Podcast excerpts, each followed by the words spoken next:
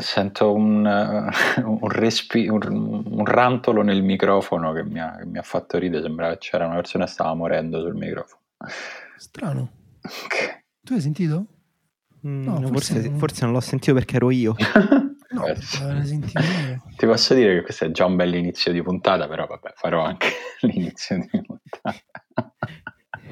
Forse, forse è, perché, è perché sta succedendo quella cosa che a un certo punto che... ho fame d'aria, sì. non riesco più a respirare. Oh, Madonna, asintomatico. Cazzo succede in diretta così?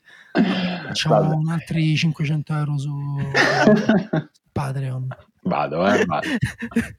Emanuele quasi muore in diretta. Live reaction. Only grrr reactions. Col, col fotomontaggio con Daniele che fa tipo l'urlo di Munch. E, si, e, Simone che fa passami, passami i membri dell'ambulanza. Oddio. Va bene. mi è da ridere, non mi passa.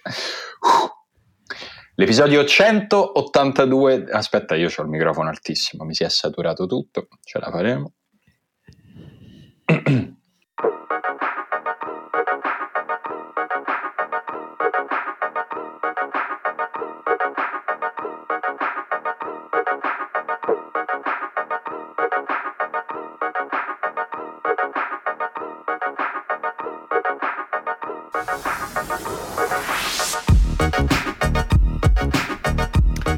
L'episodio 182 della riserva, il podcast eh, che dice sì al buon umore, il podcast che sono quattro volte provo a fare l'inizio perché gli viene da ridere, è una bella giornata, è così. Ciao Dani, ciao. Eh, ciao, da dove? Sì, eh, no, perché ci sono tutti questi pollini in giro, non so se avete fatto caso, ci sono sì. delle palle giganti di polline che girano per la città e queste palle di fanno, sì, fanno ridere. Fanno ridere, fanno ridere. Eh, sono le, i, i pollini del buon umore i pollini, i pollini esilaranti. Sono i pollini che ti cacciano di casa e ti ricollocano da un'altra parte della tua nazione, anzi non neanche. Neanche, neanche. È quel tipo di, di, di, di polline lì. Fra l'altro proprio questa settimana leggevo, imparavo l'ennesima cosa da uno spiegone del post che diceva quella cosa che, che dite che sono i pollini. Non sono i pollini, i pollini non si vedono. E però vabbè. Io... Ah, già, è vero, è vero, ho letto anch'io e hanno un nome bellissimo, si chiamano pappi. I pappi, i pappi mi hanno fatto I tanto. pappi sembra un dolce di Natale, dei, dei torroni, i torroni esatto. pappi. Pappi sì. Anche un dolce toscano. E si è fatto i pappi, li si è portati, si è fatti i pappi al forno così si sta un po' più leggeri. Però a Roma invece pappa, la parola pappa diventa subito una parola super volgare, c'era anche un personaggio del del mondo digitale periferico romano, il PAP. Il Papa. Lo ricordi? No, Era il Papa, sì, sì. Dell'orbita eh. brasiliano, sì, sì, sì, nel, nel, come si dice, il basso nel, impero del nel roster. Diciamo. Nel roster, esatto, parte della WWA della periferia romana. Eh no, quello l'ho, l'ho perso, mi scuso con, col signor Pappa. E... Quanto sarebbe bello un podcast di Daniele su questi personaggi? Eh, ma mi sa che è ora. Ci farò uno sto in fissa magari. Secondo me è ora, non è ora perché puoi essere veramente la nostra guida. Quindi intervisti anche. Bene, signor Pappa. Quello è un progetto più, un progetto più serio di libro che ho in mente, però Adelphi mi deve un attimo ritoccare il contratto. È bello, è bello. Tipo il contrario di quello di Masneri, no? tipo Steve Jobs abitava qui, dopo Steve Jobs non abiterebbe mai qui. mai qui. Noi ci dovresti fare anche una versione un po' più, diciamo, hardcore del, del podcast eh, di Se hai bisogno chiama, potresti fare con loro tipo Se hai bisogno pippa. Cioè, una cosa, una cosa... Oppure se hai bisogno chiama, ma nel senso se hai bisogno chiamano, chiama loro che temenano qualcuno eh, che comunque, c'è bisogno esatto. di menare. Simone c'ha poco da fare allo spiritoso perché una delle persone intervistate sarebbe il suo coatto. Eh sì, è vero, cioè, è vero. potrebbe essere un numero zero. C'è già, c'è già chi chiede una puntata solo con il 4, cioè questa, questa, cosa si sta prendendo. Ma comunque... Ma comunque, questo sai è... chi... Gancio incredibile, lo sento, sento che mi sta arrivando, no, mi ha preso aspetta, per la maglietta, adesso mi porta so, Sono totalmente impreparato. Sai chi uh, ti mena vai, se, vai, non te fermare. Um, vai dritto, di, vai dritto. Vai, sai vai, chi ti mena se um, aspetta di che No, no, senza esitare, vai, vai. Sai chi Sai chi ti imbruttisce se ti becca la fermata dell'autobus di sera con i pantaloni troppo corti e ti dice ma che ti è morto l'idraulico? Ah. Forse Cosmi. Uh, Vabbè, era già no. buona. Serse Cosmi, perché Serse Cosmi? No, Vabbè, perché è così. No, il Milan. Ah, il, mi- ah, il, il Milan. Il, Milan, Milan no. sì. okay. il Torino si è fatto trovare quei pantaloni un po' corti. Ah, ok, ok. okay. Lotta alla retrocessione, Torino. Che, Gancio insomma, metaforico, quindi. Avevamo detto che comunque il Torino se la sarebbe dovuta giocare col coltello tre denti col Milan e invece no. Eh, invece, si è presentato. E meglio il coltello già aveva. No, no. Guarda, no. mi ricordo un mio amico che andava di notte a Parigi, prendeva la, l'ultima metro con i, i, libri in mano. No, non ti devi far vedere quei libri in mano. Beh, no. Così li attiri, poi ti attiri l'imbruttita. Eh, è stata una partita strana. Eh, diciamo adesso dobbiamo celebrare il fatto che il Torino, come la Roma ha assunto come suo risultato il 7 a 1, il Torino ha assunto il 7 a 0 perché anche l'anno scorso il Torino ha beccato un 7-0 dall'Atalanta. Aia. Brutto. Prenderlo dall'Atalanta con Ilicic in formato Messi dici ok, vabbè, è arrivato un fenomeno paranormale che ha spazzato via il Torino. Vabbè, comunque per Però il Torino no, cioè per una cioè questione il... di storia no. Cosa? Cioè, prenderlo dall'Atalanta, il Torino non dovrebbe. No, cioè, no, infatti non dovrebbe. Però è ancora più strano che un anno dopo, cambiato allenatore, cambia tutto, arriva un avversario comunque non dico più modesto dell'Atalanta perché il Milan è forte, però in cui non c'è Ilic segnato a centrocampo come era successo in quella partita, ma c'è Rebic che fa tre gol. sì. E brutto, bru- cioè brutto, un brutto periodo per i tifosi del Torino verso cui mi sento di empatizzare, anche se non so che cosa se ne fanno della mia empatia. Gemellaggio Roma-Torino, gemellaggio Roma-Torino sui sette gol presi. Forse. Però Ma ce ne vuole almeno un altro. Secondo me nessuno si vuole gemellare su queste cose, tutti vogliono solo che se ne parli il meno possibile. Quindi, niente, Beh, oddio, noi, noi un pochino ci facciamo un po' di epica nostra. Mm. Però diciamo che eh, Nicola è arrivato a metà stagione sulla panchina del Torino, ha fatto comunque qualche punto, qualche partita di carattere, il Torino l'ha tirata fuori, almeno il giusto per almeno togliersi provvisoriamente dalla zona retrocessione, almeno. E però... Mh, mm, Quanto sicuro... rischia il Torino adesso? Allora, eh, presto detto, caro Daniele, il tempo che il computer mi apra la schermata con la classifica e le partite. il Torino, il Torino ha 35 punti, okay. che sono gli stessi dello Spezia, però avanti negli scontri diretti rispetto allo Spezia. E che già a che... 4 punti più del Benevento, che a due giornate dalla fine non sono pochi, calcolando che il Torino ha anche una partita in più da giocare rispetto a queste squadre, che è il recupero con la Lazio, che si giocherà nel 2023.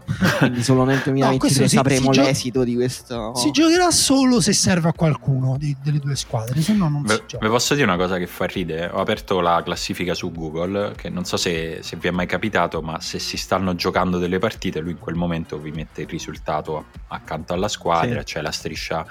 Allora, lui dice che in questo momento c'è in diretta una partita della Samp.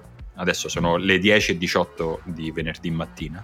Una partita della Samp contro nessuno, nel senso non ci sono altri live, e la Samp sta 0 a 0 contro se stessa. Questo, non so questo che cosa dice sulla stagione della Samp. Se Google sta giocando un campionato parallelo. non mi stupirei di niente. Comunque... Sì, è venuto fuori che Google decide i risultati prima e poi le squadre si adeguano. Bello. Spiegherebbe anche alcune partite di questa settimana, devo dire. Eh? E non voglio dire altro, ufficio inchieste. Ah, yeah, e non abbiamo detto, detto, niente. Te, detto. E non abbiamo detto niente. A umma, a umma. Eh? Lo sapevo che sarebbe venuto fuori. Comunque, secondo me, il Torino rischia e vi dico pure perché, perché all'ultima giornata c'è Torino-Benevento.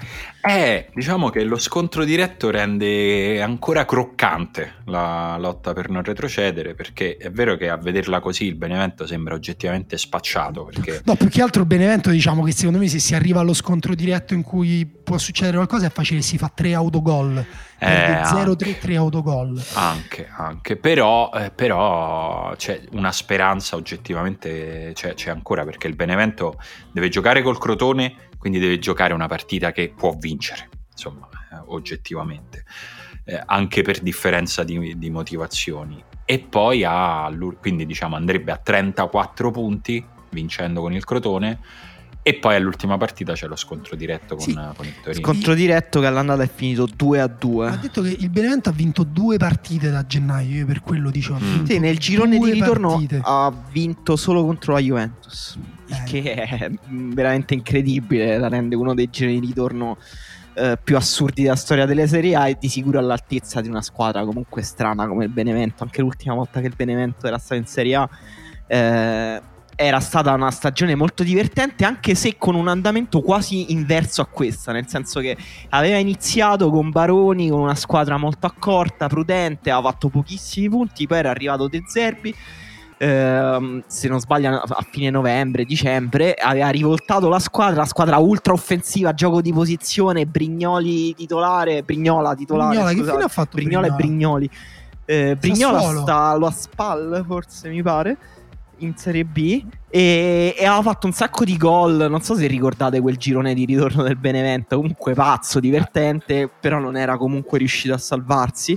E invece quest'anno ha iniziato mh, giocando bene e proponendo comunque un'identità simile a quella con cui l'anno scorso il Benevento ha dominato la Serie B, ha letteralmente dominato la Serie B, quindi una squadra che Inzaghi aveva costruito anche in modo diverso rispetto alle sue ultime, quindi una squadra che mh, alternava la difesa di posizione con un pressing alto, una squadra che faceva costruzione dal basso molto coraggiosa. E, ed era stava fatto sembrava che avesse fatto abbastanza punti per salvarsi. Poi forse a un certo punto in Zaghi c'è stata una partita di svolta che è stata a metà gennaio contro il Crotone. Il Benevento ha perso 4-1 una partita molto sfortunata in cui se non sbaglio ha fatto tipo un XG e mezzo più del Crotone, il Crotone ha vinto 4-1. Sì. È un, proprio sfortunatissima. E forse Inzaghi ha fatto il ragionamento tipo ok, ho già tipo quasi 30 punti, se mi chiudo da qui a fine campionato, Ti pare che non ne faccio 10? Faccio 7 pareggi e mi salvo. Sì. E invece si è chiuso e Benevento ha perso quasi tutte le partite e sta retrocedendo proprio con gli accioli ai piedi. Comunque Brignola è al Frosinone e mm, da quando ha fatto quella stagione col Benevento 2017-18, tu eh, ristretto che era così tanto tempo fa, con 18 partite non ha mai più giocato più di 10 partite uh, in qualsiasi squadra in cui è stato, Livorno, Spal, Frosinone e Sassuolo. Assurdo, io ho visto, vedo che è andato in prestito al Frosinone a gennaio. Un po' triste, un po' una parabola triste. E invece il Cagliari, si può dire che il Cagliari sia salvo? Sì, dai, direi che, cre- che no, forse matematicamente no, sì, anche matematicamente. No, matematicamente no, no, no perché ha 5 punti dal Benevento. Sì, però si, si, si, può dire, nel senso... Sì, poi il Cagliari ha fatto pure i risultati ultimamente. Sì, ma poi arrivati a questo punto, diciamo, oltre ai punti di distacco, il Cagliari ne ha solo uno di margine in più rispetto al Benevento conta anche il fatto che il Cagliari comunque ha due squadre fra sé e la zona retrocessione, arrivati a due partite dalla fine conta forse quasi più dei punti, due di queste si devono affrontare tra di loro, quindi sì, direi che il Cagliari si è, si è abbastanza incredibilmente alla fine salvato, nel senso sì. un mese fa sembrava essersi messa molto male. Il problema è che domani alle 3, cioè domani che è sabato, quindi mm. magari oggi per voi che ascoltate, si gioca anche Spezia Torino. Eh sì. E quindi è abbastanza ingarbugliata, nel senso che la classifica, come dice Simone, comunque lascia pensare che il Benevento sia retrocesso e anche insomma il Benevento in sé fa pensare che sia retrocesso. Mm. Il Cagliari, scusa. Però Cagliari... c'è la classifica perfetta per ribaltare tutto volendo. Sì, il Cagliari stavo vedendo ha avuto quattro mesi in cui non ha vinto nulla da novembre a metà febbraio e mh, poi anche fino ad aprile, insomma, sembra però adesso sono eh, sei partite che fa risultati positivi, quindi eh, qualcosa si è, si è, mosso all'improvviso. Spezia Torino sembrerebbe una di quelle partite col pareggio, insomma, che comunque fa comodo a tutte e due, però ripeto... Due cioè, feriti è meglio che un morto. Però in realtà... Mamma mia. cioè, è vero che il Benevento... che cioè, schifo. È vero che uno può scommettere sul fatto che il Benevento alla fine non vinca neanche col, col Crotone eh, domenica, perché il Crotone comunque è una squadra viva cioè nel senso non è che è retrocessa, però è una squadra che, cioè un ass comunque, poi se volete parliamo anche di questo, però insomma non è che i giocatori smettono totalmente di giocare. No, è ben- vero. No, dipende, dipende. Il Crotone, per esempio, ieri ha vinto contro una squadra che ha smesso di giocare, possiamo dirlo. Il Verona ha smesso di giocare da, sì. un po' di mesi. Mm, però, Ecco, però quello, quello, ti dà un po' l'idea, no? Nel senso, appunto, due squadre che hanno smesso di giocare, giocatori però qualcosa devono fare e una delle due squadre poi alla fine va a finire che la partita la vince.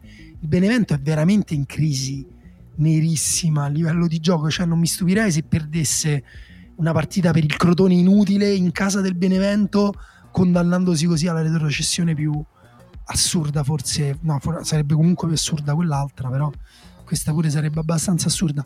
Però se il Torino pareggia con lo Spezia facendosi i calcoli e poi veramente va a giocarsi qualcosa nell'ultima giornata col Benevento cioè veramente sarebbe di per sé renderebbe forse questa stagione anzi comunque forse già lo è la peggiore del Torino degli ultimi boh, x anni. Beh mi sa che già lo è per quanto il Torino ne ha avute di stagioni di merda negli ultimi X anni, oggettivamente. Però questa forse è la peggiore. Sto, sto, cercando di ricordarmi, però insomma, oggettivamente il Torino sta a due giornate dalla fine del campionato, ancora non è sicuro di essere salvo. E, insomma, mi viene in mente un allenatore a cui affidereste la panchina del Torino il prossimo anno? Perché il Torino mi sembra che manchi proprio di entusiasmo anche intorno a un progetto, a una persona che possa dire ok, do in mano la squadra a lui Io ce l'ho. e sogno una bella stagione. Io so, sogno che sia lo stesso mio Dani, dillo prima tu. Io ti posso dire che è toscano, che mm. non ha i capelli. ok, abbiamo capito. E che è un leader carismatico. Eh. Vero? È verissimo. Eh, però così allora, non ha per niente i capelli o ha pochi capelli e se li rasa come quasi se non ce li avesse? No, non ha per niente i capelli e dà la mosca. Ok, ok, allora, allora, ho capito. Ha fatto esperienza in Russia? Sì. Ok, la indovino con una. Possiamo dire è la persona più famosa in Italia che, che porta la mosca ancora. Sì, forse l'unico. Forse, forse sì. È, è, è, sicuramente la persona più famosa itali- in Italia fra quelle interpretate da Gianmarco Tognazzi. eh, per restringere un po', eh, no, per me, per me, cioè, il Torino, per il Torino vale un po' lo stesso discorso per il Cagliari, cioè la rosa del Torino non giustifica questa stagione.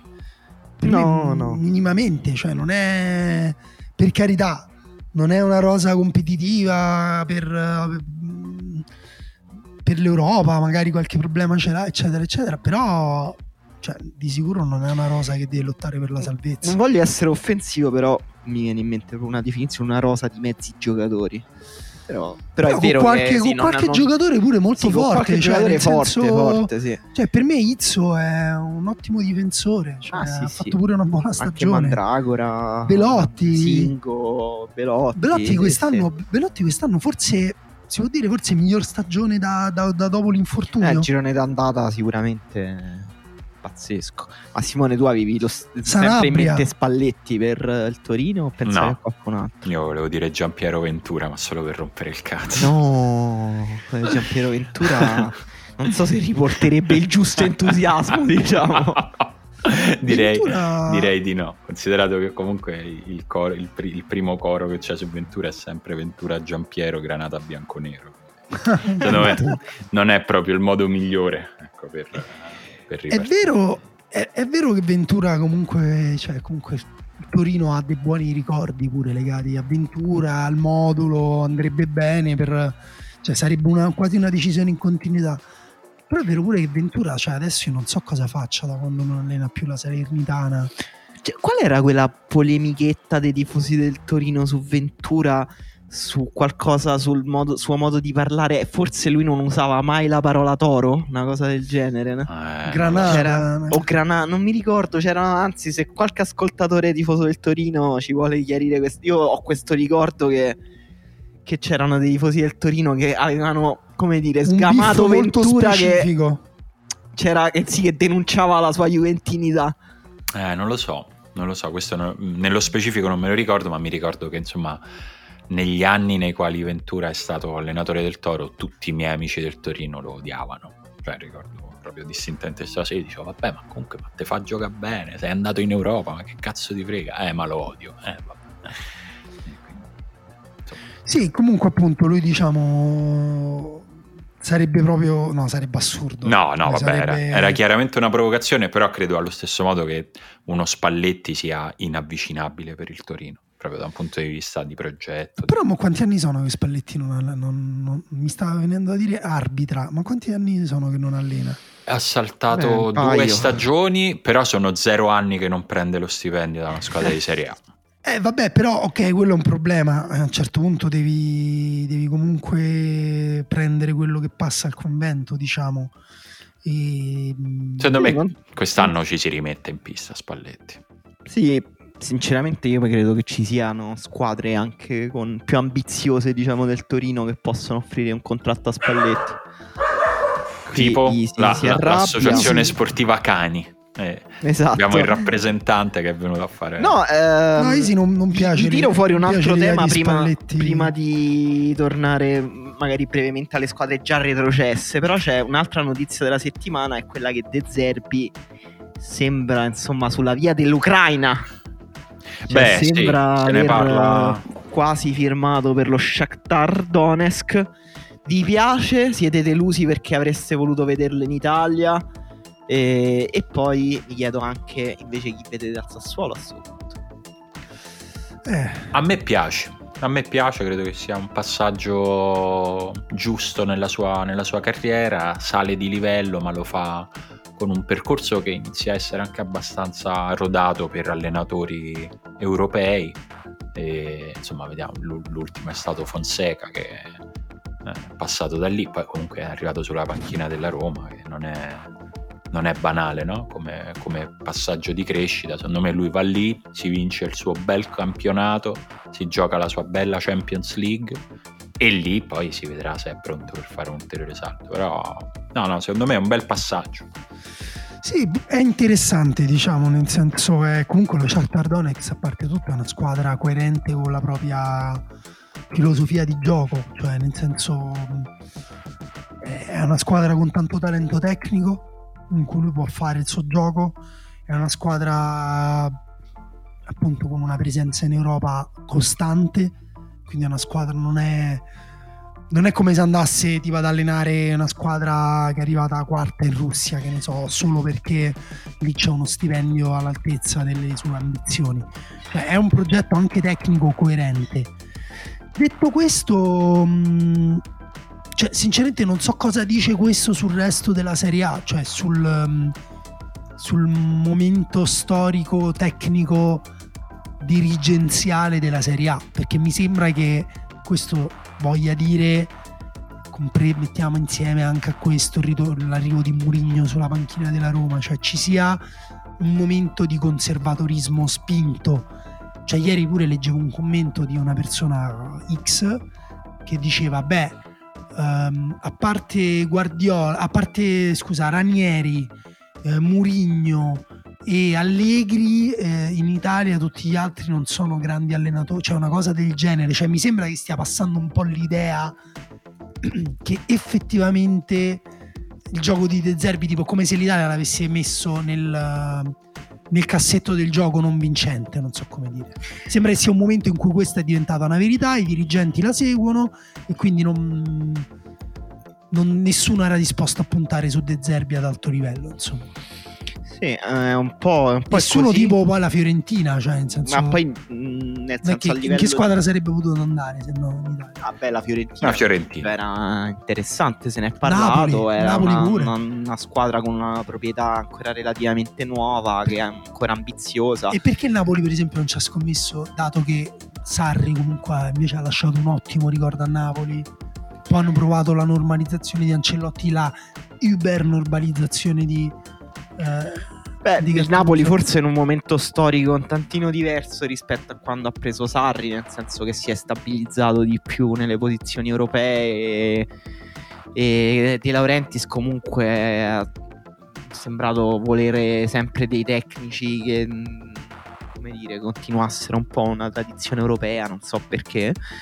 Eh, no, è vero, sarebbe stato interessante, però eh, il conservatorismo mi sembra anche nei fatti, cioè non solo a parole, non solo nel discorso culturale comune che c'è, ma proprio anche nelle questioni di campo, nel senso quest'anno è stata una stagione di Serie A, secondo me a livello tattico un po' di retroguardia, tanto che... Eh, tu parlavi di Ranieri, Ranieri a un certo punto, cioè io ho visto per esempio di recente la Sandoria con la Roma, ma l'ho visto anche in altre occasioni, è una delle squadre più ambiziose in Serie A a livello tattico, cioè una delle squadre che pressa più in alto, che, eh, che pressa con più uomini, che difende con più campo alle spalle.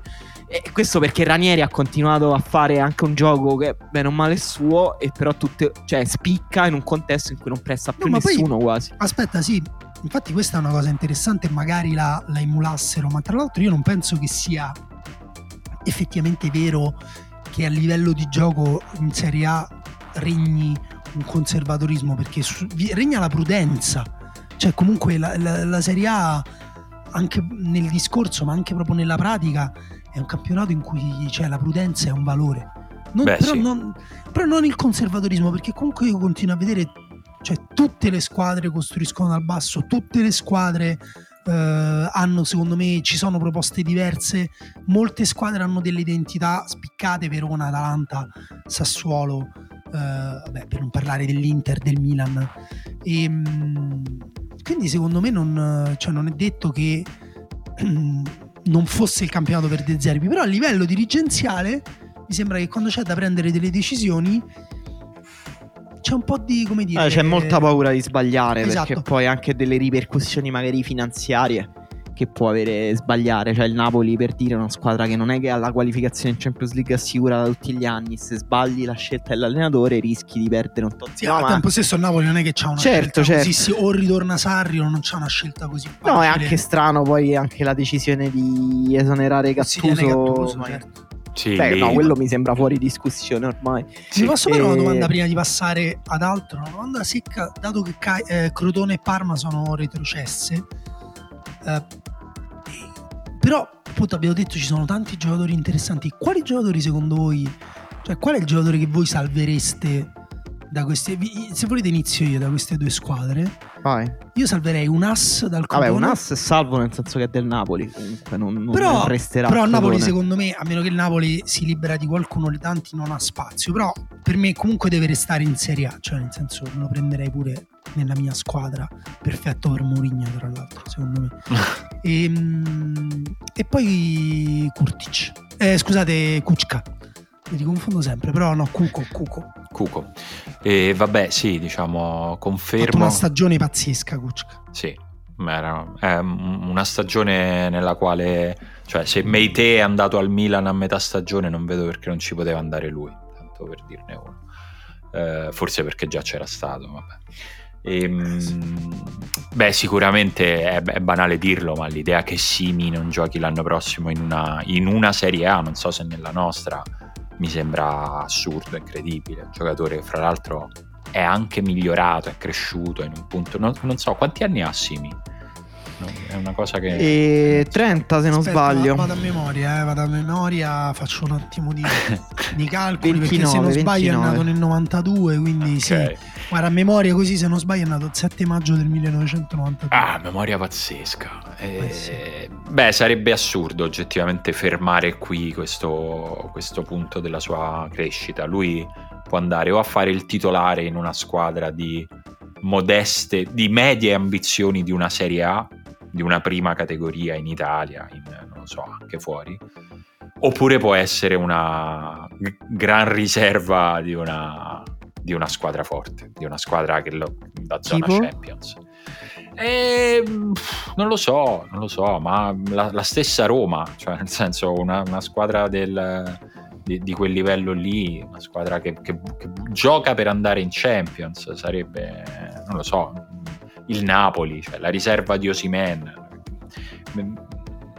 ma, ehm... lo, lo, vedrei, cioè nel senso secondo me sarebbe bello vederlo in una squadra dove lui possa avere anche un'assistenza diversa da quella che ha avuto nel Crotone. Sì, Beh, ci sono tante... l'idea di vedere in campo contemporaneamente Osimen e Simi un po' mi eccita. Eh, insomma.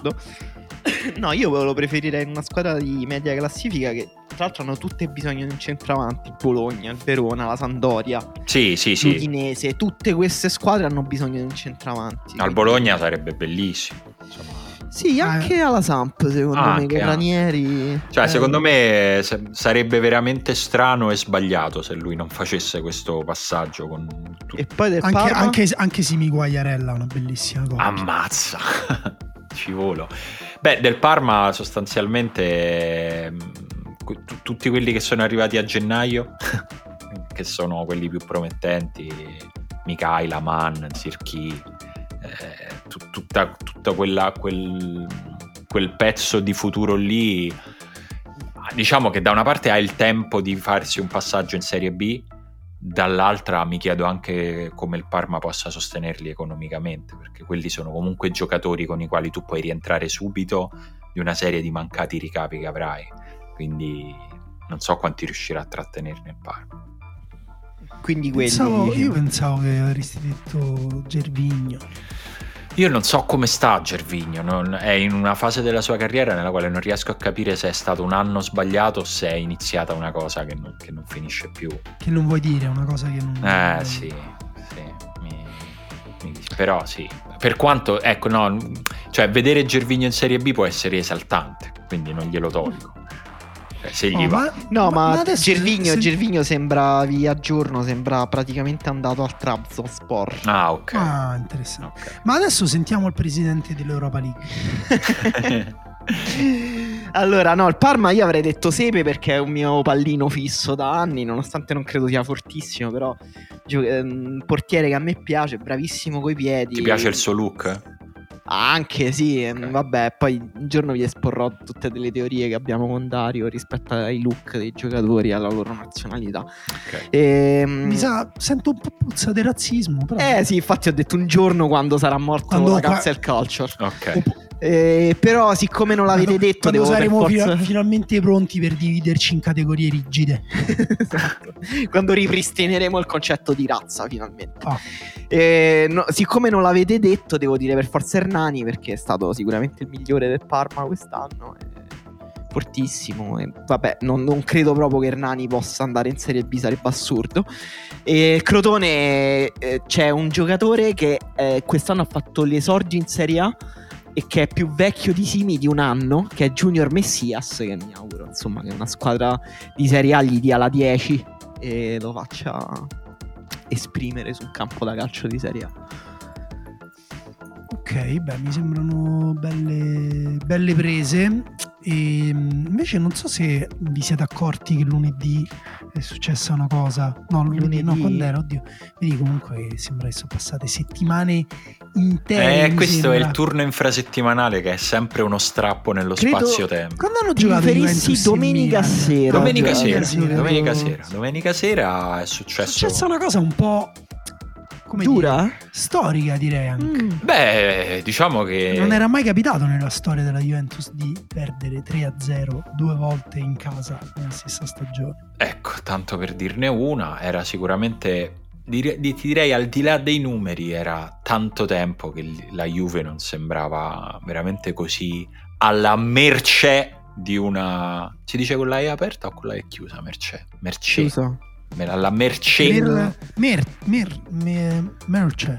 Alla merch. Mettiamola esatto, facciamola sì. in inglese alla merch di, una, di un'altra squadra. Nel senso non è stato solo il risultato che comunque è un risultato pesante ma è stato proprio anche il modo in cui la Juve non è mai sembrata in partita se non, ma questa lo dicevo già in gran riserva, una mia considerazione personale, solo quando il Milan già sull'1-0 ha sbagliato il rigore, lì io avevo pensato adesso forse no, quei momenti di mistica del calcio, la Juve si ricorda che è la Juve, invece non è mai successo niente di, di tutto questo, eh, il modo è stato veramente quasi brutale nel quale la Juve non è mai stata in partita e quella partita lì mi sembra più di quasi tutto il resto, più anche della sconfitta col Benevento, che può essere una cosa episodica, quella partita lì sembra proprio la partita che chiude un ciclo. Sì. Sì, è stato, è stato un, brutto, un, brutto, spettacolo. La Juventus, ne abbiamo parlato un po' in gran riserva, è sembrata totalmente svuotata di qualsiasi principio, soprattutto offensivo. Nel senso che poi offensivamente il Milan eh, ha fatto tre gol con tre grandi giocate, cioè non dico che sono stati estemporanei, però sono stati più frutto di quanto male attaccava la Juventus piuttosto di quanto difendesse male. Difensivamente magari non, è chiaro non ha più quella resistenza di prima, anche un po' per il sistema e un po' anche per mm, uno stato di forma individuale di alcuni giocatori tipo Chiellini che non è proprio ecco, nel suo momento migliore della carriera, però è soprattutto quanto attacca male che ruba proprio l'occhio la Juventus. Il, questo centrocampo che appunto si dice ha poca qualità, è vero, però se i giocatori peggiorano così tanto è anche un problema di sistema e di come quel sistema li mette in condizioni di giocare la palla, di fare la uscita dal basso, di smarcarsi eh, dietro le linee di pressione. La Juventus non riesce più a giocare dietro le linee di pressione, deve finire sempre sul lato dove quadrato grosso. Sì, eh, nel frattempo poi la, la, la, Juventus ha battuto il Sassuolo 3 a 1 e anche Ronaldo che era stato forse il peggiore, anzi forse sicuramente il peggiore eh, con il Milan ha fatto un gran gol, il centesimo gol, quindi insomma questo restituisce fatto un, un gran gol e ne stava per fare un altro ancora più bello quando ha preso un palo. Eh sì, questo restituisce Però questo pochino... è un po' Ronaldo di quest'anno, no? È sembrato sempre meno efficace nelle partite decisive, mentre lui comunque quando è arrivato alla Juventus ricordo che ha deciso anche partite grosse, quella col Napoli per esempio, con la Lazio, con l'Atletico Madrid. Quest'anno ha fatto tantissimi gol, ma quasi ma... tutti in partite poco importanti. Guarda, d- diciamo che c'è un discorso che vale un po' per tutti, che è quello che quest'anno lo stato di forma non è stato stabile quasi per nessuno. Eh, potrebbe anche essere dovuto a questo. Eh, almeno per Ronaldo e per altri giocatori singoli, anche per delle squadre. Però la Juventus ha avuto un'involuzione troppo evidente dal punto di vista del gioco e diciamo all'inizio dell'anno avevamo notato alcune cose positive, tipo che ne so, McKenny comunque è un giocatore intelligente, interessante, fa dei bei movimenti eh, senza palla in area di rigore, ricordava un po' la funzione che avevano avuto Chedira, Matuidi, però oggi invece dobbiamo riconoscere che la Juventus si è indebolita a centrocampo in maniera incredibile, non è riuscita a trovare un, um, un vero utilizzo di Arthur per esempio, questa è una cosa cioè per me grave, Vabbè, c'è un malinteso pazzesco. problemi fisici ha avuto tanti problemi però sono proprio strutturali della sua carriera come dire. E quello sì però, che ti aspetti però soprattutto quando è disponibile comunque non è, cioè non è, non è usato per quello che è cioè una mezzala. Cioè viene usato continua a essere usato davanti alla difesa come se fosse un playmaker e lui non lo è. Bentancur ha avuto un'involuzione incredibile c'è un articolo non so gli ha dedicato un articolo intero Federica Gue. Eh, Rabiot è un giocatore particolare, insomma, comunque con dei, con, dei, con dei, pregi e dei difetti, ma non è anche qui non è un giocatore che, che, che, che dà un'identità al centrocampo a tutto tondo completa e quindi cioè, hai svuotato to- totalmente la Juventus nella zona vitale del proprio gioco in difesa devono affrontare quella, quel cambio generazionale insomma, di cui abbiamo già parlato qualche settimana fa e, e, in più in tutto questo in mano ad un allenatore che comunque è inesperto. Poi eh, lunedì ci siamo detti ma che farà Pirlo? Cioè in co- se ne andrà non se ne andrà? E adesso insomma sembra hanno anzi se non sbaglio da dopo che noi abbiamo registrato eh, chi è stato? Forse Paratici? Nedved. Nedved ha detto proprio che al 100% anche l'anno prossimo sarà Pirlo l'allenatore della Juventus. Sì, vabbè, voglio vedere. Eh? No, ma magari per carità, sai che ti dico? L'anno prossimo Pirlo c'ha, almeno c'ha un anno di esperienza. Ah, quello cioè... sicuramente. Nel senso, a me Pirlo non sembra uno che non sarà capace a fare l'allenatore. Sembra uno che si è scontrato con, con quella che era la cosa più probabile, non sicura, perché insomma oggettivamente poteva anche andare un po' meglio di così, c'era la possibilità, ma questa era la cosa più probabile e il motivo per il quale di solito questa cosa non si fa, anche con giocatori molto forti, con un grande passato, con un grande carisma, di solito anche loro mm, hanno un passaggio intermedio e, e poi arrivano a, alla grande occasione. Per una serie di motivi la Juve ha rischiato. Eh, motivi anche economici, insomma ne abbiamo parlato tante volte di cosa può aver portato la Juve a prendersi questo rischio. Detto ciò, io dico sinceramente che non ci credo che se la Juve arriva a, che se la Juve arriva dopo le prime quattro conferma Pirlo. Lo dico proprio sinceramente. Quindi se, se fallisce la Champions League, sì. cosa che... Uh... Cosa che in questo momento è ancora molto probabile. Cioè. Eh sì. È molto probabile nel senso che Simone tu la vedi eh, indietro nelle possibilità rispetto a Milan e Napoli? Sì. E, e Atalanta anche? Uh, sì, sì, sì, rispetto all'Atalanta, sull'Atalanta non so se è un'impressione mia, ma a me sembra sempre incredibile che l'Atalanta sia ancora invischiata in questa cosa. Cioè, mi sembra sempre una squadra più forte dei punti che ha. Eh, la questione eh, è che c'è, troppi punti. c'è Atalanta-Milan all'ultima giornata. Un bel biscottone. Eh, com'era prima? Due, due feriti. Due meglio. feriti meglio che un morto. Eh. Però per la, per la, Champions funziona un po' peggio. Dovremmo trovare un'altra metafora. Di, piuttosto il biscotto? No, la cosa dei due feriti. Ah, due feriti e un morto. Per la Champions possiamo dire due pippette sono meglio di una scopata. Mm, sì. Sembra... Mi piace. Sì, sì, sì. Sembra comunque elegante. Cioè, una cosa della quale sembra si può parlare anche nelle Sembra scuole. oggettivamente falso. Vabbè, Beh, mo, se... non devi stare lì a. Se tu, cioè, eh, scusa, eh, adesso non vuoi dire, però mettiamo che tu stai con un tuo. si sta aprendo, si sta aprendo que- davvero questo discorso. No, immagina di questa situazione: tu stai con un tuo amico, no? Rimorchiate. Eh. Adesso può essere, potete essere etero, eh, bici, insomma, tutto quello che vi pare a voi. Quindi rimorchiate un, un, per, un essere umano mm. di sesso variabile davanti a voi. Vi piace a tutti e due, siete in un locale. E, e, tutti e due vi mischiate un pochino con questa persona, vi sbavate addosso, insomma si capisce che questa persona, a questa persona piacete entrambi e a quel punto però quella persona dice eh, che facciamo? Scopo solo con uno di voi? Oppure guardate, io ho due mani. Posso offrirvi due piccoli piaceri invece di un grande esatto, piacere ad uno. Quella è la situazione. Ecco. Se no, uno dei due deve andare a casa col così. durello, non col so, cosiddetto durello. Non so chi è in questo. Guarda, non voglio controbattere. Bravo, fermati. Ci sarebbero molti Fermati lì, zitto. Non Oppure dire... mettiti, mettiti, nei panni di una donna, no? Mettiamo, eh, ci sono due amiche.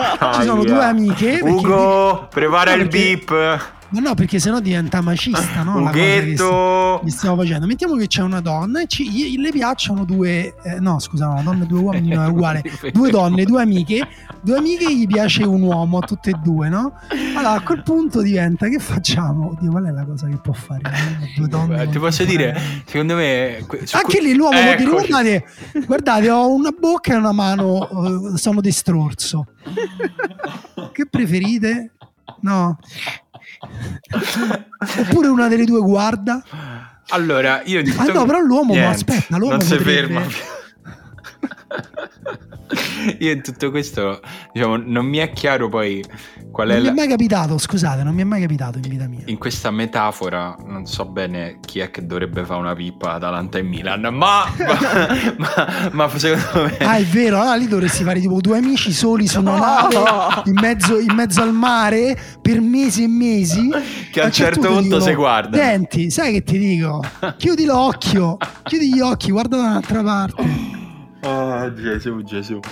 Ehm, non mi ricordo con chi, eh, con chi gioca l'ultima partita la Juve. Volevo vedere questa cosa. La Juventus dici? Contro il Bologna. Ah, contro la il Juventus, però. Uh, domani, c'è, domani, c'è, questo problema. Esatto, c'è questo grande problema. Questo problema. diciamo grande. che, come Scusate tutte le cose. Oggi c'è questo problema.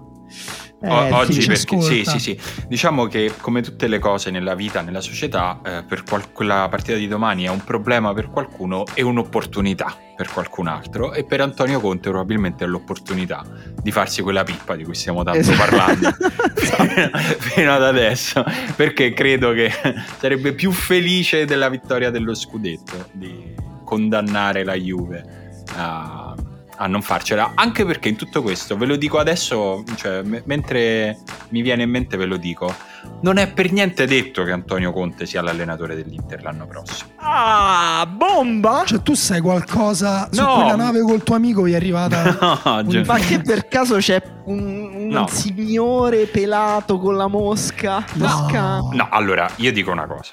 Eh, la, sit- la, la situazione economica e finanziaria dell'Inter è seria, finalmente se ne sta parlando perché è una, una situazione che è seria da mesi. Adesso anche l'Inter ha deciso di parlarne abbastanza pubblicamente, Marotta ne ha parlato nell'ultimo prepartita. ma mh, alla luce di tutto questo, considerato che già l'anno scorso stava per saltare tutto fra l'Inter e Conte ed era una situazione meno complicata di questa, io non ci metto per niente la mano sul fuoco che fra due o tre settimane, un mese eh, l'Inter sia ancora allenata da Conte. E quindi pensate se la Juve della rifondazione, da chi riparte la grande Juve senza più no, un vabbè, plenipotenziario vabbè, Agnelli. ma tu, vabbè, allora facciamo una soppopera. Allora trasformiamo la Serie così. in Beautiful. È così. Ogni anno allenatori che tradiscono le proprie tifoserie Vabbè, tifosi... era per scherzare, era per giocare. Però la prima parte la penso davvero. Cioè non... no, guarda, eh, lo capisco, cioè nel senso mi sto rendendo conto perché comunque nessuno fa nulla anche per nasconderlo. Mi sembra. Non, non capisco se la situazione è più seria per la Juve che per, altre, per l'Inter che per altre squadre o se semplicemente la dirigenza dell'Inter è un po' più trasparente di altre o non sta bleffando per qualche ragione eh, però si sta capendo che effettivamente non è solo fumo mediatico. No, assolutamente.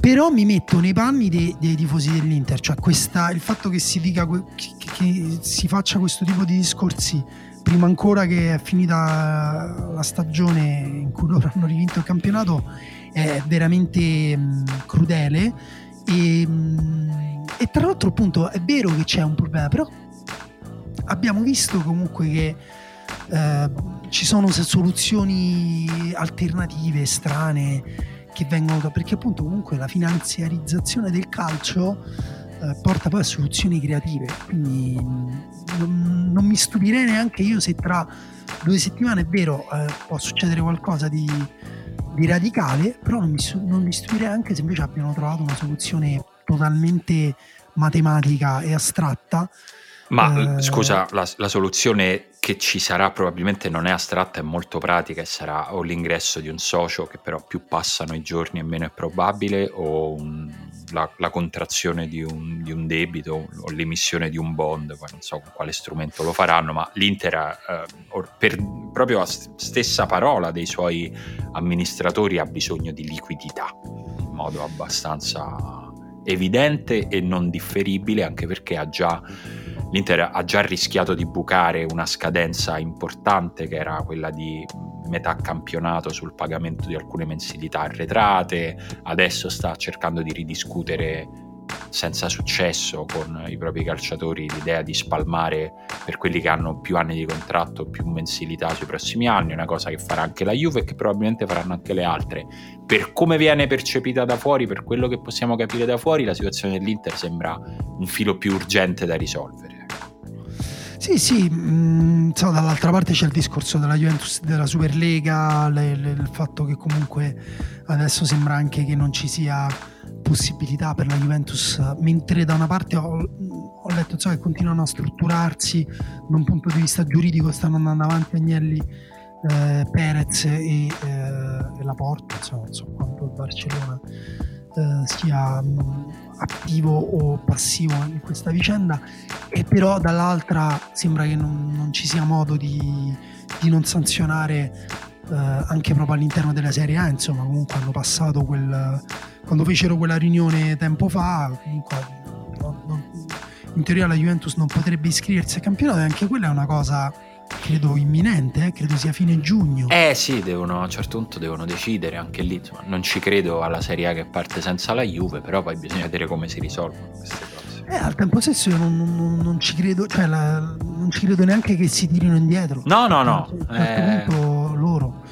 Vedremo. È un, po', è un po' complicata come cosa, come situazione e comunque questo, secondo me, tutto questo rende lo scontro con, con l'Inter, cioè tra Inter e Juve, più interessante perché comunque a certo. livello mediatico hanno dato un valore a questa partita che uh, veramente il campo può risolvere un po' tipo al singolar tensione una situazione che col campo non ha nulla a che vedere che verrà risolta in maniere in luoghi lontani e complicati perché appunto poi Bond pure è una, una soluzione insomma molto lontana dalla portata dei, dei tifosi sarebbe stato bello se avessero trovato un accordo con i calciatori eh, di qualche tipo, però perché lì allora ci sarebbe stato un, qualcosa di più, di più vicino, no? sarebbero stati degli uomini che avrebbero detto no, noi ci teniamo al bene, però effettivamente Cioè, il mondo del calcio non, non sta ai calciatori a risolvere tutti gli squilibri interni. No, no, eh. assolutamente. Però, insomma, stavo leggendo, ecco, adesso mentre, mentre parlavi cercavo altre cose sull'Inter per essere sicuro di non aver detto cose sbagliate, ma ecco, la, le ultime voci parlano, escludono l'ingresso di un socio in questo momento sarà un finanziamento a raddrizzare questa situazione, ma insomma si parla di un finanziamento con interessi in doppia cifra, cioè 9, 10, 11% e prendere un finanziamento così vuol dire solo una cosa, che tu hai bisogno di soldi subito e tutti lo sanno, quindi nessuno ti fa sconti. Sapete chi ha più debiti di tutti quanti? Liverpool. Il Barcellona. Pazzesco. Allora sì, secondo me dovremmo chiamare una persona che viene a spiegarci come ha intenzione di pagare questi debiti, visto che sono debiti anche suoi.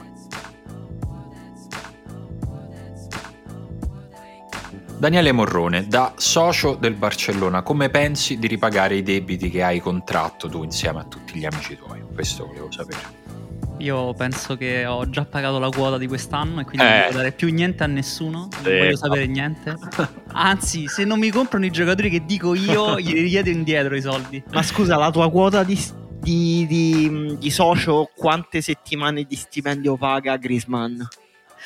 Penso che paga il joystick della PlayStation di che comunque. Che comunque lui ci gioca parecchio. Anzi, forse pure troppo, posso dire questa cosa. Un po', un, po', troppo su Instagram, Griezmann. Aia, aia. Ma ci sono dei giocatori del Barcellona un po' poco attaccati a questa cosa che si chiama calcio, possiamo dirlo. Intendi Osman Dembélé? Osman Dembélé, Antoine Griezmann, Piqué mi sembra un po' con la testa verso la politica, vari giocatori, diciamo. Mi sembra che la baracca la tengano ancora su Messi e Jordi Alba e Busquets. E Frankie De Jong. Mm, forse. Come forse? Come forse? No, eh, sì, eh, diciamo che c'è questo scontro tra l- i senatori a fine ciclo i giovani che arrivano o che comunque sono già arrivati. Alcuni di questi senatori sembrano veramente con attenzione da altre parti. Hai detto Piquet, Piquet mi sembra chiaramente ormai mentalmente già nel post carriera. E Piquet mi sembra che, che, stia già pensando a come può fare a farsi adottare nella famiglia reale per diventare re di Spagna e finalmente Guarda, farla diventare il paese che lui ha in mente. Posso dire questa cosa? Piquet è indipendentista, quindi l'hai appena offeso con questa cosa. Eh no, ma per quello lo dicevo, perché così fa, riesce a modellare una Spagna a sua immagine e somiglianza. Piquet da quando è piccolo dice che vuole essere presidente del Barcellona, ci sono proprio i video di lui che ha 8 anni, è lui di famiglia borghese abbastanza ricca, quindi non ha avuto mai problemi a dire questa cosa, sarò presidente del Barcellona sta facendo di tutto per farlo perché sta facendo accordi un po' in giro, ad esempio la Rakuten, che è la marca che sponsorizza il Barcellona per una cifra che non voglio neanche sapere perché è completamente fuori mercato, l'ha portata lui al presidente Bartomeo che è talmente incapace che non riusciva neanche a trovare uno sponsor di livello. Chissà se ha fatto come fanno quelli che portano gli sponsor nelle radio romane. Allora guarda, c'ho un amico mio che ha un ristorante alla Cecchignola, lui sarebbe disposto a mettere mille al mese, però lo fa, se magari facciamo figurare 800 200, così 200, ecco anche un po' per questo lavoro che ho fatto. Eh. Ma stiamo Vabbè, parlando per caso della locanda fungarola? Ce lo vedo proprio. Beh, sì, Piché, sì, sì. Piché con accento romano mi mancava, francamente. Allora, stiamo divagando, però qua c'è una liga che qualcuno deve vincere e nessuno sembra voler vincere. La classifica è Atletico Madrid 80, Real Madrid 78, Barcellona 76 quest'ultimo turno di campionato è stato particolarmente sanguinoso per il Barcellona perché si è fatto pareggiare dal Levante negli ultimi 10 minuti e mentre il Real Madrid ha eh, battuto il Granada ed è rimasto in corsa a due punti dall'Atletico che eh, però ha vinto invece tranquillamente 2-0 Barcellona prima di questa giornata sembrava que- la squadra col calendario migliore nelle ultime tre perché l'Atletico aveva nelle ultime due l'Atletico aveva la Real Sociedad questa giornata che era la partita un po' più difficile e il fatto che l'abbia vinta insomma è Sì, guarda, ti, ti, prendo il testimone per uh, spiegare un po' la situazione. In questo momento il Barcellona mentalmente non, non la vuole vincere la, la, Liga, non è proprio in grado. Si è cancellato dalla corsa alla Liga con la sconfitta contro il Granada, in cui nel primo tempo ha dominato, è passato in vantaggio tranquillamente, e poi nel secondo la classica debacle di aprile del Barcellona, ormai ogni anno è così. Eh, una partita decisiva la L'abbiamo inaugurata noi, mi confermi? È iniziato. È della Roma, sì, sì. Grazie. Vabbè, una cosa che abbiamo fatto. Avete distrutto la fine della carriera di Messi, siete eh, contenti? Oh. Ma sì, dai, aveva già vinto tanto prima. E devo dire che da quel punto lì si è capito che il Barcellona non era più veramente in grado di vincerla. Tant'è vero che ha battuto il Valencia faticando tantissimo. Il Valencia è una squadra disastrata. È una squadra talmente disastrata che il presidente stesso ha detto che a lui dei tifosi non gli interessa veramente più di tanto. La, la, squadra ce l'ha soltanto perché gli serve per andare a fare le cene con gli sceicchi e i mafiosi. Questo ha detto il presidente del Valencia per farvi capire come stanno messi. E il Barcellona poi ha pareggiato contro l'Atletico Madrid in una partita che l'Atletico Madrid ha con- controllato. Proprio era la squadra più forte in campo, li ha fatti sfogare e si è portato a casa.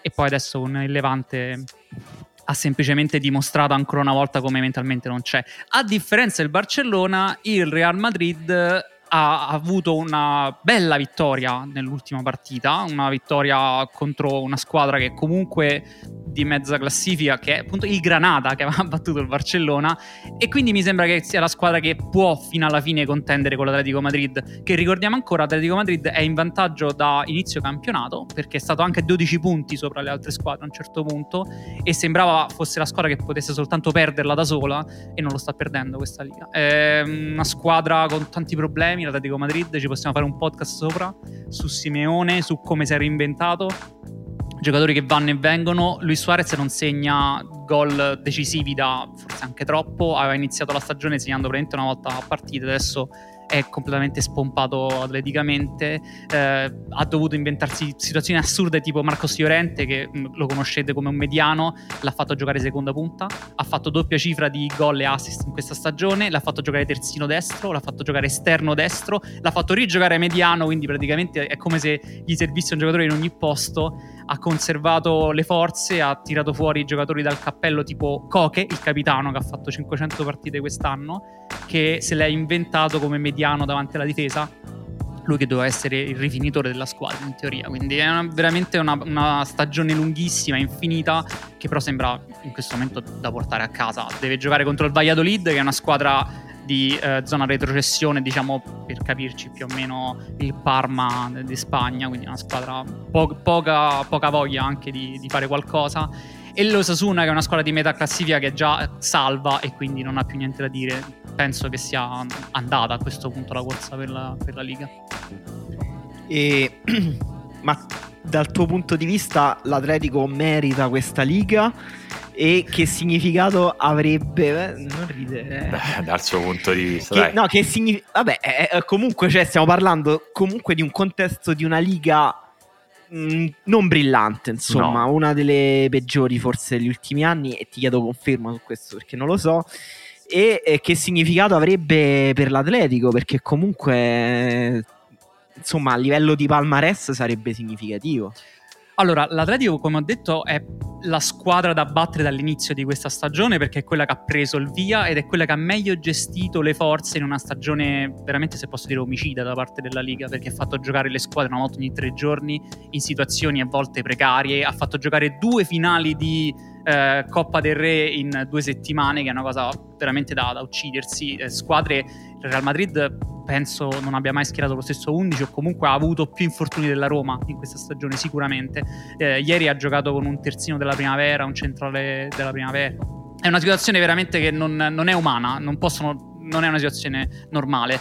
Da questa situazione non normale la squadra che statisticamente, cioè per le statistiche è la migliore, in realtà è il Barcellona paradossalmente, cioè quella che ha tutte quante le statistiche avanzate migliori tranne l'aspetto difensivo dove l'Atletico Madrid importa il miglior giocatore della stagione che è Black, eh, completamente fuori scala, qualsiasi cosa che ha fatto Black in stagione ha fatto un centinaio di parate, se non sbaglio ha salvato 8 gol sopra la media rispetto agli altri portieri della Liga.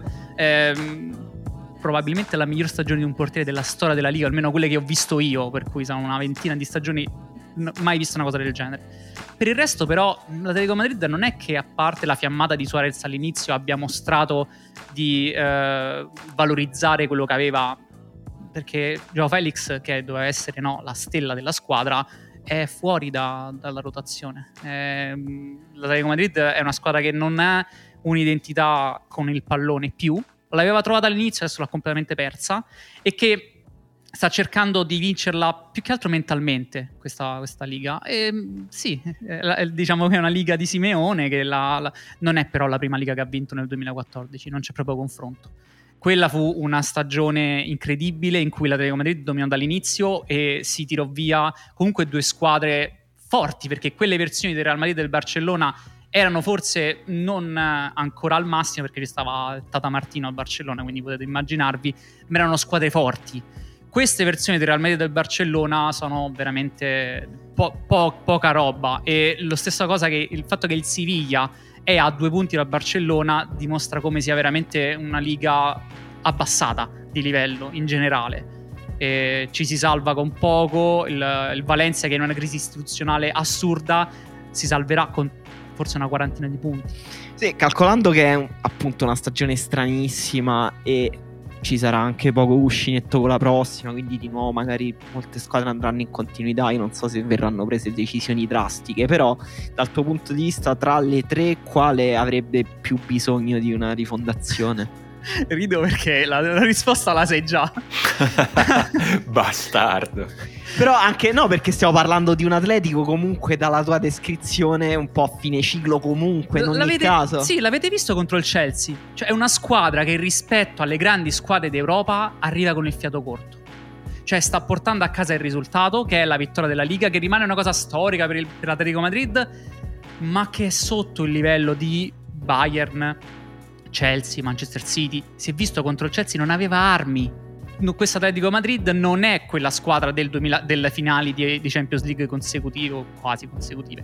No, no, non ce la fa. È una squadra che va avanti perché ha grandissimi giocatori, Koke, Suarez, ma va avanti nervosamente, non ha un piano con il pallone. No, però rimane comunque una squadra di Simeone. Fin quando tu hai Simeone, se sei l'Atletico Madrid, te lo tieni e te lo tieni anche caro perché quello che sta facendo l'Atletico Madrid rimane non una cosa che normalmente fa una squadra come l'Atletico Madrid che ad oggi è ancora in teoria la quarta squadra di Spagna, non è neanche la terza perché l'Athletic Club ha vinto ancora di più. Il Barcellona ha fatto una stagione Diciamo che Koeman ha fatto il suo perché ha portato avanti la rifondazione, ha portato tanti giovani, ehm, li avete visti sicuramente, Dest, Araujo in difesa, Minghesa, eh, Pedri a centrocampo. Dest l'ho visto quasi umiliato nell'ultima partita. Beh sì, ha il fiato corto Dest, non ce l'ha, non ce l'ha, ma anche Pedri nelle gambe si vede che non ce l'ha 50 partite a stagione, ma è normale, ha 18 anni. Eh, adesso ha portato fuori anche Moriba dalla Masia che sembra veramente veramente forte. Ansu Fati prima che si rompesse e forse finisse la sua carriera stava facendo molto bene. Cioè ha fatto il suo da questo punto di vista. Inoltre ha rivalutato Grisman e Frankie De Jong che da fuori può sembrare normale no, non è normale quello che è successo con Frankie De Jong e Grisman. Cioè, sono due giocatori completamente diversi rispetto all'altra stagione. L'anno scorso eh, De Jong non, non, si capiva veramente quale fosse la sua posizione in questa squadra. Adesso è il secondo giocatore più forte di questa squadra. È il giocatore che ha giocato in difesa, a centrocampo, seconda punta a un certo punto, perché è quello che entrava in area di rigore per secondo. Devo dire che non me l'aspettavo neanche io questo cambio perché Koeman gli ha affidato completamente le chiavi del centrocampo. In sostanza il Barcellona gioca come deve giocare De Jong attorno a De Jong a cui si aggiunge evidentemente Messi che vabbè è una, cosa, è una situazione a parte. E Grisman che è rinato dal punto di vista psicologico adesso nell'ultimo mese forse effettivamente è anche lui un po' con il fiato corto. Ma quello che ha fatto nel 2021 Grisman non era neanche pensabile perché è completamente eh, dentro la causa. Si vede che mh, si associa molto bene con Messi che è un'altra di quelle cose che si diceva forse fosse poco, dif- poco probabile, invece lo sta facendo molto bene, ha segnato anche gol importanti. Quello doveva fare eh, Koeman, ovvero togliere molte delle preoccupazioni dei giocatori, tirare fuori giocatori nuovi. Questo sa fare Koeman. Poi adesso bisogna costruire il nuovo ciclo intorno ai giocatori nuovi. Bisogna lasciare andare Jordi Alba, che ti prego, non lo voglio più vedere con la maglia del Barcellona. Basta. Bisogna lasciare andare Busquets, lui con una stauda davanti allo stadio, però bisogna lasciarlo andare. Piquet diventerà il presidente del Barcellona tra dieci anni, ok, ma via, basta. Ci sono chiaramente delle decisioni da prendere dal punto di vista tattico, perché questa squadra, l'avete visto contro il Paris Saint Germain, o contro il Real Madrid, o contro l'Atletico Madrid, ogni volta che ha giocato contro una squadra di livello diciamo paragonabile o anche superiore o ha perso o ha pareggiato. Voi lo sapete bene cosa significa avere un allenatore che gioca bene contro le squadre più deboli e poi contro le squadre di lo stesso livello o perde o pareggia. Devi andare avanti, devi cambiare, devi trovare qualcuno che costruisca qualcosa. Se mi fate il nome di Xavi, che lo so che lo volete fare, penso che ok, proviamoci con Xavi, evidentemente non ha l'esperienza che uno si può aspettare che ha giocato fino adesso in Qatar. Ma non Spal- vi è bastato Pirlo, ma ancora volete fare queste cose? Basta, allora, è io, finita, da questo, basta. Punto di, da questo punto di vista va detto che Rijkaard viene scelto dalla porta senza grandi esperienze. L- eh, Guardiola viene scelto dalla porta senza grandi esperienze.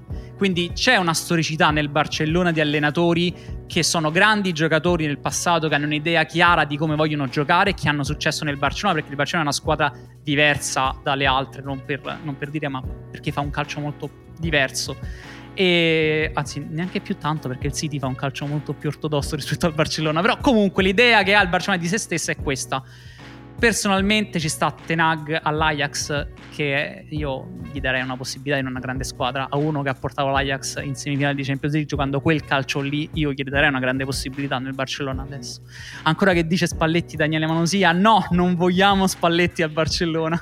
Allora, guarda, io devo, siccome fra due minuti devo chiudere e vi devo lasciare, ho delle domande per te. Ehm, ma guarda, ecco, mi metto sul filone che, che, lanciava Daniele. Quale degli allenatori italiani a Zonzo l'anno prossimo può allenare in Liga e chi? Vale anche nessuno da nessuna parte degli italiani azzurri intendi Spalletti e Sarri in sostanza e Allegri. Allegri. ok Allegri può allenare il Real Madrid volendo. Ah cazzo. Se Zidane, decide, se Zidane decide di andare via perché lì sono legati a doppio filo il, in realtà Zidane e Florentino Perez. Perché da quando è tornato Zidane ha poteri quasi assoluti all'interno della costruzione della rosa e di come deve giocare e ha anche avuto in sostanza l'avallo di dire quando vuoi andare via vai via nel caso in cui dovesse andare via Zidane, penso che Allegri sia uno degli allenatori papabili, anche perché è un allenatore con il carisma e anche i risultati da poter portare in uno spogliatoio come quello del Real Madrid, che su quello ha basato molte delle, no? delle, delle, delle sue fortune. Mi piacerebbe molto vedere in realtà Sarri nella Liga.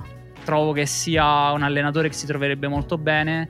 E se mi dici una squadra, forse sarebbe molto divertente vedere Sarri nell'Athletic Club. Questa eh, cosa di vedere Sarri a Bilbao che tira fuori, che tira fuori il giocatore, sì, sì, quella cosa sarebbe molto divertente. Eh, un po' come fece Bielsa all'epoca, no? una decina di anni fa. È forse anche un ambiente nel quale potrebbe avere quell'anno che, che potrebbe servirgli per, per ingranare, no? Cioè è un ambiente che se non arrivi in Champions non è che ti cacciano No, ed ha anche però la capacità, perché la del club ricordiamo ha uno stadio incredibile, certo. molti fondi economici, ha una buona rosa, ha la capacità di poterlo fare. Un, un... Molti fondi economici per comprare giocatori baschi però. No, però le strutture, no, mm. di, hanno un centro allenamenti veramente di altissimo livello devo dire che la base c'è tutta. Poi è vero, possono comprare soltanto giocatori baschi. Vabbè, ci paghi intanto lo stipendio dei Sarri con molti fondi che non è economico. è un allenatore che viene via con poco. E poi, insomma, i soldi li spendi per comprare tutte. una cosa che, da mangiare che costa tanto, che fa bene, lo so. Jamon iberico, tanti jamon tutto iberici. Tutto jamon iberico, tutto, tutto zafferano tutti i pistacchi, tutte cose che Sale del, dell'Himalaya, esatto. quello rosa, che tra l'altro ho scoperto che neanche funziona. Che è una truffa, sì, è esatto. un sale colorato, esatto.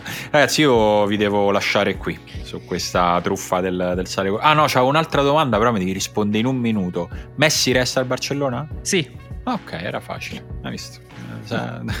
Bastava molto meno. E, um, io vi lascio qui, Dani. A questo punto ti lascerei il peso di partecipare alle, alle risposte dei nostri ascoltatori al posto mio.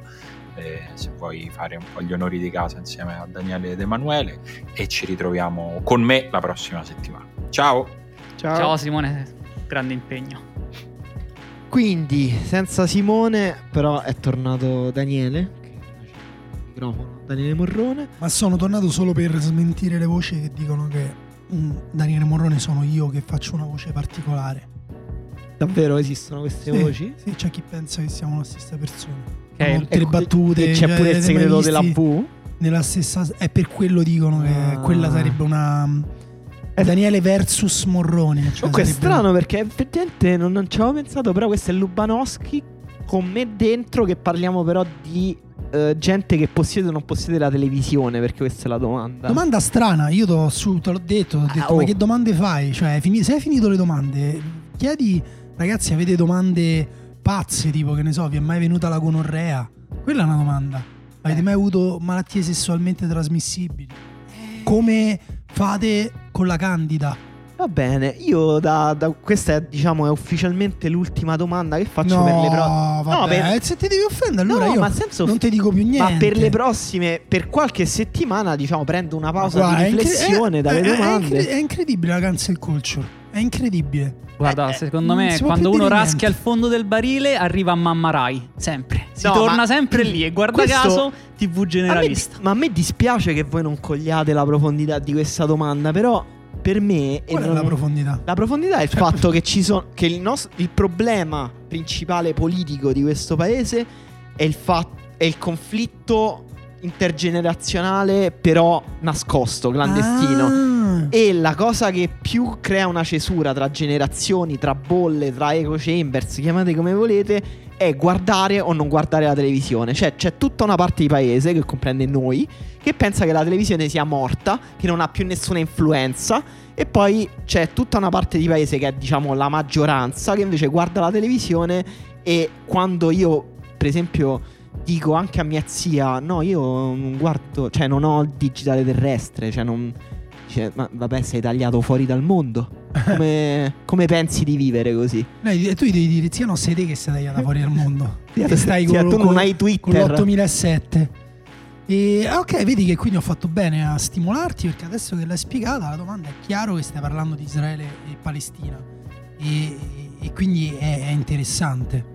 Io che guardo per esempio il TG1 so che... Stai eh, per sputare l'acqua che stavi bevendo sarebbe stato sì. un grande momento della riserva se avessi fatto scint- uscire scintille dal mixer. Guardando il TG1, per esempio, ho scoperto che c'è un. C'è questa cosa di Israele-Palestina. Io non avevo visto niente fino adesso. E neanche sapevi proprio che c'era un conflitto. No, ho scoperto questa cosa che c'è una. Mh, del terrorismo. Tu dove pensavi che fosse Israele, scusa, tra il Belgio e l'Austria? Centro America, pensavo. Nicaragua. Madagascar. Tu sei ancora rimasto al piano Madagascar. No, Madagascar non è, non è in America. Non no, però c'era il piano mare, per spostare Israele a eh, Madagascar. Eh, che comunque. Comunque, infatti, la cosa che a me sorprende è che quelli che sostengono Israele a spada tratta, in realtà, avrebbe, fosse stato per loro, sarebbero tutti in Madagascar adesso, come dei pinguini. Ci stanno i pinguini in Madagascar? No, ci sono no. i lemuri. Dei Lemuri, eh, quindi Lemuri e ebrei ortodossi. Questo è nei piani di chi oggi dice no, perché Israele è una grande democrazia in Medio Oriente. Ci sarebbe stata la guerra tra Lemuri e ebrei ortodossi anche lì? Beh, non lo so, dipende. Sì. Guarda, stiamo prendendo una linea che mi sembra sì. peggiore di quella de- delle pippe che abbiamo preso prima. La, sì, però sì, la domanda specifica la, la, era... Sicuramente i media italiani avrebbero parlato in maniera molto... avrebbero alzato il ditino contro questa aggressività dei lemuri questi lemuri che, che, che, che mordicchiano le, le, travi dei bastoni con cui li prendono. Vabbè. Qual è il vostro rapporto con la televisione generalista? Possedete un apparecchio? Quanta ne vedete? Eh, appunto vi ho spiegato perché ho fatto questa no, domanda che, adesso. No, è, esatto, per come l'hai fatta era in territorio, tipo dire... Eh, che ne so, uccidereste le vostre zie che guardano la TV? Perché poi si capisce che sotto c'è un, un una pulsione di, di omicidio. Ma io conosco comunque anche persone della, delle nostre età, ma anche più giovani, che guardano la televisione. Allora, eh. uccidereste i vostri amici che guardano Barbara Tu? Uccidereste. Oppure anche questa, questa, questa, è bella, questa è bella. Vorreste cacciare dalle loro case e spingerli nel deserto le persone che guardano Barbara D'Urso? Io faccio delle domande mainstream che se rimangono neutre che, che, che a, lascia... interpretazione. Sì, che lasciano tut, tutte le possibilità. Io, per esempio, eh, c'è stato un periodo che frequentavo una ragazza e ho scoperto che a casa sua si vedevano. A, a casa erano tutte ragazze di poco più di vent'anni. Le fiction della Rai. Quali? C'era una fiction. Sono tutte sui medici. È tutto un mondo particolare di medici, ma anche con un, uno star system particolare. C'era questo attore a quanto pare che è un'icona, insomma, yeah. Sexy. Sì, eh, non me lo ricordo. Ma un... faceva il medico, però. Non in, medico. Non in medico, maniera ironica. Non no. è in maniera ironica, cioè no. proprio la guardavano con... No, uh... però allora, scusate, allora io ai tempi del liceo, eh, ancora prima in realtà quando mi ha cresciuto mia sorella bruciando il risotto Knorr a pranzo ogni singolo giorno perché non le andava di stare lì davanti e girarlo, in quei sette minuti che ci mette a farlo, eh, guardavamo Beautiful. E ti posso dire che se c'entri dentro a quelle cose, alla fine non è che tra Beautiful e Dragon Ball c'è tutto. Cioè, erano belli tutti e due. A me piacevano entrare. Guardavo prima Beautiful, poi Dragon Ball. No, no, ma infatti eh, non c'è nessun giudizio di valore. Nel senso. E anche sono eh. stato anche con una ragazza che però entra un po', secondo me, nella, diciamo, nella fetta sociale di quelli che continuano forse a guardare la TV. Che stava in fissa totale con Beautiful. Però io l'ho già abbandonato e già mi rompeva un po' i. Però, Sebastiano, vabbè. vediamo invece la Daniele, nostra da- bolla. Daniele versus Morrone c'ha la TV. Eh. Hai la, TV? la guarda, la guarda. Io sì, sì. ho la TV e guardo soltanto. Le iene, le iene, Daniele no, guarda no, le iene. guardo soltanto. E queste... dice, bra- vai Brumotti, giuro che è tutti. vera questa cosa. Guardo quattro ristoranti e quattro hotel. Sempre. Eh, tutte guarda, le volte che escono guardo quattro ristoranti e tra l'altro annuncio che la mia prossima puntata in fissa sarà su quattro, ristoranti. ristoranti. Però quello è colpa del lockdown, dai, perché non, non vi siete mossi. Da siete prima del lockdown, no. è una spaccato d'Italia che devi conoscere se vuoi conoscere no, questo ma poi paese. Borghese è simpaticissimo. Sì, eh, lo vorresti come Però, però solo in quattro ma ristoranti. Scherzi, ma lo vorrei come un conduttore Amico. fisso della riserva, ma amico, qualsiasi cosa, andrei a cena tutti i giorni con Borghese. Pensa se vai a cena con Borghese dice però la massa. Da colpa di Hamas. Ah, lo capirei, lo capirei. Eh, Il no. cognome direbbe tanto. e Sebastiano dice sì, ci guardo principalmente tre programmi. Penso il Castello bella... delle Cerimonie, tu l'hai mai visto Dani? No. Il Castello delle Cerimonie? No, no qual è?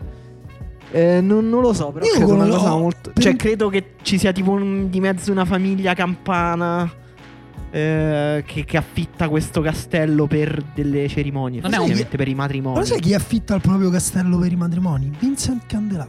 È vero. e poi scende a farsi vita. la foto con, gli foto con gli sposi. Sì. Questo se la Rai vuole farci qualcosa sopra, noi diciamo che. Noi ci andiamo. andiamo e una pezza di Lundini e un programma di un tizio gallese che gira per il Regno Unito a comprare vecchi ah, mobili. vabbè, quello, quello, però sta pure su, su, Netflix, forse, no? O no, forse... È, ah no, quello forse è in America e c'è questa famiglia di robbi vecchi. Donna, quanto siamo ignoranti sulla TV, è pazzesco. Sì, ma perché... Vabbè, adesso, adesso scusa, mi sono reso conto che era sbagliata questa scusa, domanda. Scusa, Sebastiano la guarda, Sebastiano la guarda e non sa neanche come si chiama quel programma. Nel tizio No, secondo gallese. me stava dava per scontato che, che noi non lo sapessimo. Quindi Vabbè, però, poteva dire, poteva, però se avesse avuto un po' di rispetto avrebbe detto As Gonna was fine, che è il programma del tizio, però invece no. Luigi dice che in casa c'è il rito del quiz televisivo all'ora di cena. No. Ormai il ruolo della TV in casa è relegato a quello per vedere le partite e la gara. Alberto dice giusto l'eredità per sfidarci su WhatsApp alla ghigliottina. Guarda, sai una cosa? A me dispiace che è morto mio padre perché insomma ci mancherebbe altro. Però ogni giorno mi mandava i messaggi con la risposta della ghigliottina. Io dicevo: Non lo sto guardando! Non lo guardo! Ma che è, ma che è questo mondo in cui la gente si, si comunica? Le... Ma che cazzo! Ma che cazzo ve ne frega? Ma, ma che tra l'altro sono programmi eterni. Sì. Nel senso. Ma tra l'altro. Questa eh, cosa della ghigliottina da quanti anni è che io adesso, io adesso seguo uno scrittore sportivo che stimo, che leggevo su un giornale eh, anni fa che su Facebook, tanto non ci ascolta, quindi beh, non dico il nome perché sennò. Però mette la foto della uh, sta cosa, sta ghigliottina, credo che sia una lista di parole e devi trovare quella che accomuna tutti. E ti giuro, ci sono stato mesi, dico, ma per come cazzo ho fatto a capire che la cosa. Cioè, non capivo il nesso logico. Il nesso logico è che. Cioè, non è una parola che concettualmente, io dici, andavo tipo concettualmente, no? Io so, dici microfono, io penso, sai, Emanuele, cose così No, non è concettualmente, è con i giochi di parole che quella parola si collega alle altre parole. È una merda di concetto pazzesco, è come i cruciverba. I cruciverba sono una merda. No! Sono una merda no! totale. No, questo non abbiamo totale. accanto, so che tu... abbiamo accanto Marco Dottavi, no, glielo devi ma... dire prima di... No, to... no veramente. Quelli di Marco Dottavi sono speciali. È chiaro che Marco Dottavi trasporta i cruciverba nella nostra generazione. Marco Ottai non credo abbia mai fatto Ma quelli vecchi, vabbè, tu, tu, hai fatto una rivista di cosi con Lorenzo Bottini, no? E mm, chi c'era poi? Natalia, Eravate te, Andrea Natalia Salerno. Terza, Andrea Salerno e Basta. Lorenzo Bottini. Ma, Mattia Pianezzi. E Mattia Pianezzi. Ed erano, quelli erano uh, un, comunque una merda, però almeno erano contemporanei, divertenti. Va, va, detto che il ruolo del quiz è stato scandire un po' questo paese, perché Comunque c'è me... stato rischia tutto nella, nella generazione eh, dei boomer, sì. poi c'è stato, la, la, come si chiama quello della ruota? Eh, la ruota della fortuna. La ruota della fortuna. Chi vuole essere milionario? Poi c'è stato chi vuole essere Ok, il prezzo è giusto, ok, il prezzo è giusto, bello però. Eh. Solo il momento in cui fai Quanti... 100, 100. Qu- quanti voti ha portato a Berlusconi? Okay, Comunque, posso, io ho un problema con i quiz che a me ogni domanda che mi fai mi viene a dire ma che cazzo vuoi? Ma fatti i cazzi tuoi, ma che, ca- che cazzo me ne frega a me? Marco dice che ha smesso di vederla da anni, ma quando sono a casa dei miei genitori mi tocca vederla all'ora di cena ed è la cosa che odio di più dai telegiornali con il loro misto di allarmismo e gossip sui VIP di turno alle tribune politiche dove fanno polemica su qualunque cosa, dai programmi di sciacalli tipo chi l'ha vista, la comicità più becera, alla Brignano. Credo che la, che la televisione e soprattutto Mediaset sia uno dei peggiori prodotti dell'Italia. Ah, però chi l'ha visto, rispetto per chi l'ha visto. Non ho visto una puntata di chi l'ha visto. Rispetto non ho proprio idea di come funzioni. Cioè, ho eh. capito il concetto, l'ho capito. Che la gente però, sparisce. Esatto, e tu devi parlare della gente che è sparita. Sono contento che si faccia questo lavoro comunque per aiutare Vabbè, comunque, qualcuno che è sparito. Allora, però non ho idea di come funziona. Ci sono degli articoli scritti da persone della nostra generazione che sono andate in fissa in passato con chi l'ha vista. Adesso voglio verificare una cosa perché non voglio dire una cosa sbagliata. Però mh, mm, ci sono degli articoli su chi l'ha visto. Uh, coprite un posto buio. Eh, Guarda, Giulia dice che ogni tot di mesi controlla come stanno i personaggi di un posto al sole e gli faccio ciao. Io, il mio professore di eh, letteratura comparata all'università, che era uno che parlava di se stesso durante le lezioni sostanzialmente, e una cosa che ripeteva sempre: io il mio esercizio per stare a contatto col paese reale lo faccio tutti i giorni alle 8 quando guardo posto al sole. Però posso dire una cosa: a parte io ho un amico che recitava in un posto al sole, ma, ma che ma perché io devo stare in contatto col paese reale? Ma chi me lo fa fare? Comunque sì, su, su Tascabile c'è un... Um, no, però questa non è di chi l'ha visto. E... Fatto, uh, come, voi la conoscete Franca Leosini. Ah, era Storie maledette su Red 3, scusate, ho confuso io. Forse, forse... un livello di analfabetismo sulla TV. Non lo so se chi totale. Però credo Forse che... sta diventando uno dei segmenti più belli della storia della riserva. Però questo. credo che chi l'ha visto abbia i suoi fan. Eh. Vabbè, Beh, ditecelo, di sì. ditecelo, credo che non, non, sia una merda oggettiva. Da buoni hipster, come gran parte dei vostri ascoltatori, l'unico show che seguo da TV generalista è Lundini. Per il resto, TG o rumori sottofondo mentre si fa altro, dice. Allora, no, Pietro. perché se sei veramente un hipster te lo guardi su YouTube, ti guardi a di ma chi, ti televisione. Guardi, ti guardi, guardi lei al massimo. Ma ti guardi gli sketch su Twitter, eh, appunto, quindi cose. Ma che su ti... out of context. Sì, Lundini. E... Ma poi ma sti cazzi pure. Basta, già rotto Andiamo avanti. Che cattiveria. E... Federico dice la TV generalista è interessante solo nei suoi picchi di ridicolo chi ha bisogno di lobotomizzarsi su un programma intero quando su YouTube può recuperare il repertorio per dire anche simpaticamente di Maurizio Mosca. No, io questa una cosa che se possibile trovo peggiore della TV stessa. Cioè che tu vai su YouTube, fai una ricerca per guardarti merda stantia. È proprio come se andassi a mettere la lingua sulla merda di un barbone secca sulla colonna no, no. a Piazza Vittorio. Cioè. Account cioè. che vivono di questo, di tirare fuori le cose che escono da Barbara D'Urso, quei programmi trash e ci tirano a quel punto avanti per mesi. Però, ripeto, in contemporanea pure pure, ma su morto proprio a dire No, no, tirano fuori cose tipo... Morto Maurizio è... Mosca, eh? Sì. sì. No, tirano fuori cose tipo è un anno da quando Walter Nudo ha detto in televisione che ce l'ha piccolo, queste cose qua. Momento storico. È successo davvero questo? No, no, ho okay. detto due cose che non c'entrano. Matteo... scusa, Walter Nudo non era quello famoso per avere il cazzone, che hanno fatto, gli hanno fatto pure dei processi. No, chi era quello che gli hanno fatto dei processi perché c'era il cazzo grosso? non lo so. C'era uno della TV. Forse quello che vendeva i materassi. E poi è stato quella Mastrota. delle corride. Questo è Mastrota, quello delle pentole. Materassi, Materassi pure. Materassi sì. e pentole, sì. sì. E Matteo dice che non la vede con frequenza almeno 10 anni perché in Austria però apprezza no, vedere replay. Comunque, non era lui. Alberto Angela, padre delle serate senza niente da fare. Beh, bello. Tommaso dice zero, serve solo la TV per Netflix e la Play. Ogni tanto guardo Sport Mediaset per vedere qualche gol, ma così il tuo amore per il calcio, Tommaso, mi fa venire la pelle d'oca. Però appena parte il servizio sulla litigata tra Conte e Lautaro, cosa ci sarà dietro Lautaro al Barcellona, eccetera, eccetera, cambio stanza. Se invece mi ha fatto venire in mente una cosa, Tommaso, sai qual è la prova che la TV è una merda? Che è una merda pure Netflix che comunque c'è ancora qualcosa della TV, qualche meccanismo insito nella TV, questa voglia di, di creare l'evento, no? Ma quale evento? Ma basta, non ci crediamo più negli eventi. L'evento sarà solo uno, l'estinzione della razza umana. Ecco, Nikhil infatti parla di questo e dice a me l'iper-individualismo di internet un po' mette ansia, mi piacerebbe che si cominciasse a rivalutare le esperienze di massa, tipo quelle offerte dalla TV. Ne guardo eh, certo, poca. perché c'erano ste massi a guardare la TV nei salotti, c'erano 300-400 persone nel salotto di mia nonna. Vabbè, di, di massa Penso in salotti tipo... diversi. Tutti insieme atomizzati, certo, certo, certo. Ma ci sta ancora, cioè la Come gente le... guarda Sanremo, allora, voi avete facciamo... parlato eh. di Sanremo, ne hai fatto una puntata intera Fantastico. su Sanremo. Allora, parliamo bene degli aperitivi su Zoom, non lo so. Parlare... Parliamo bene delle scopate su Zoom. Ma guarda che Angelo dice io la guardo per Sanremo. Ma guarda che se prendi un bicchiere abbastanza stretto e la tua compagna prende un, una zucchina abbastanza... Puoi anche scopare su Zoom, eh? È quasi uguale, è quasi uguale.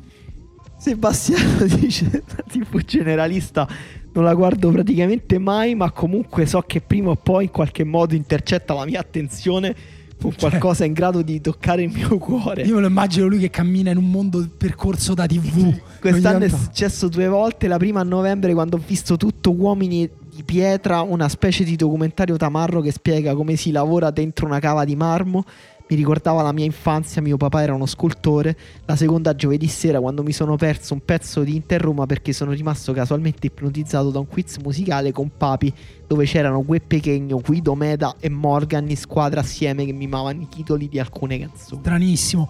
La, prima, la prima parte sul documentario è bella, è vero che in tv ogni tanto ancora capita...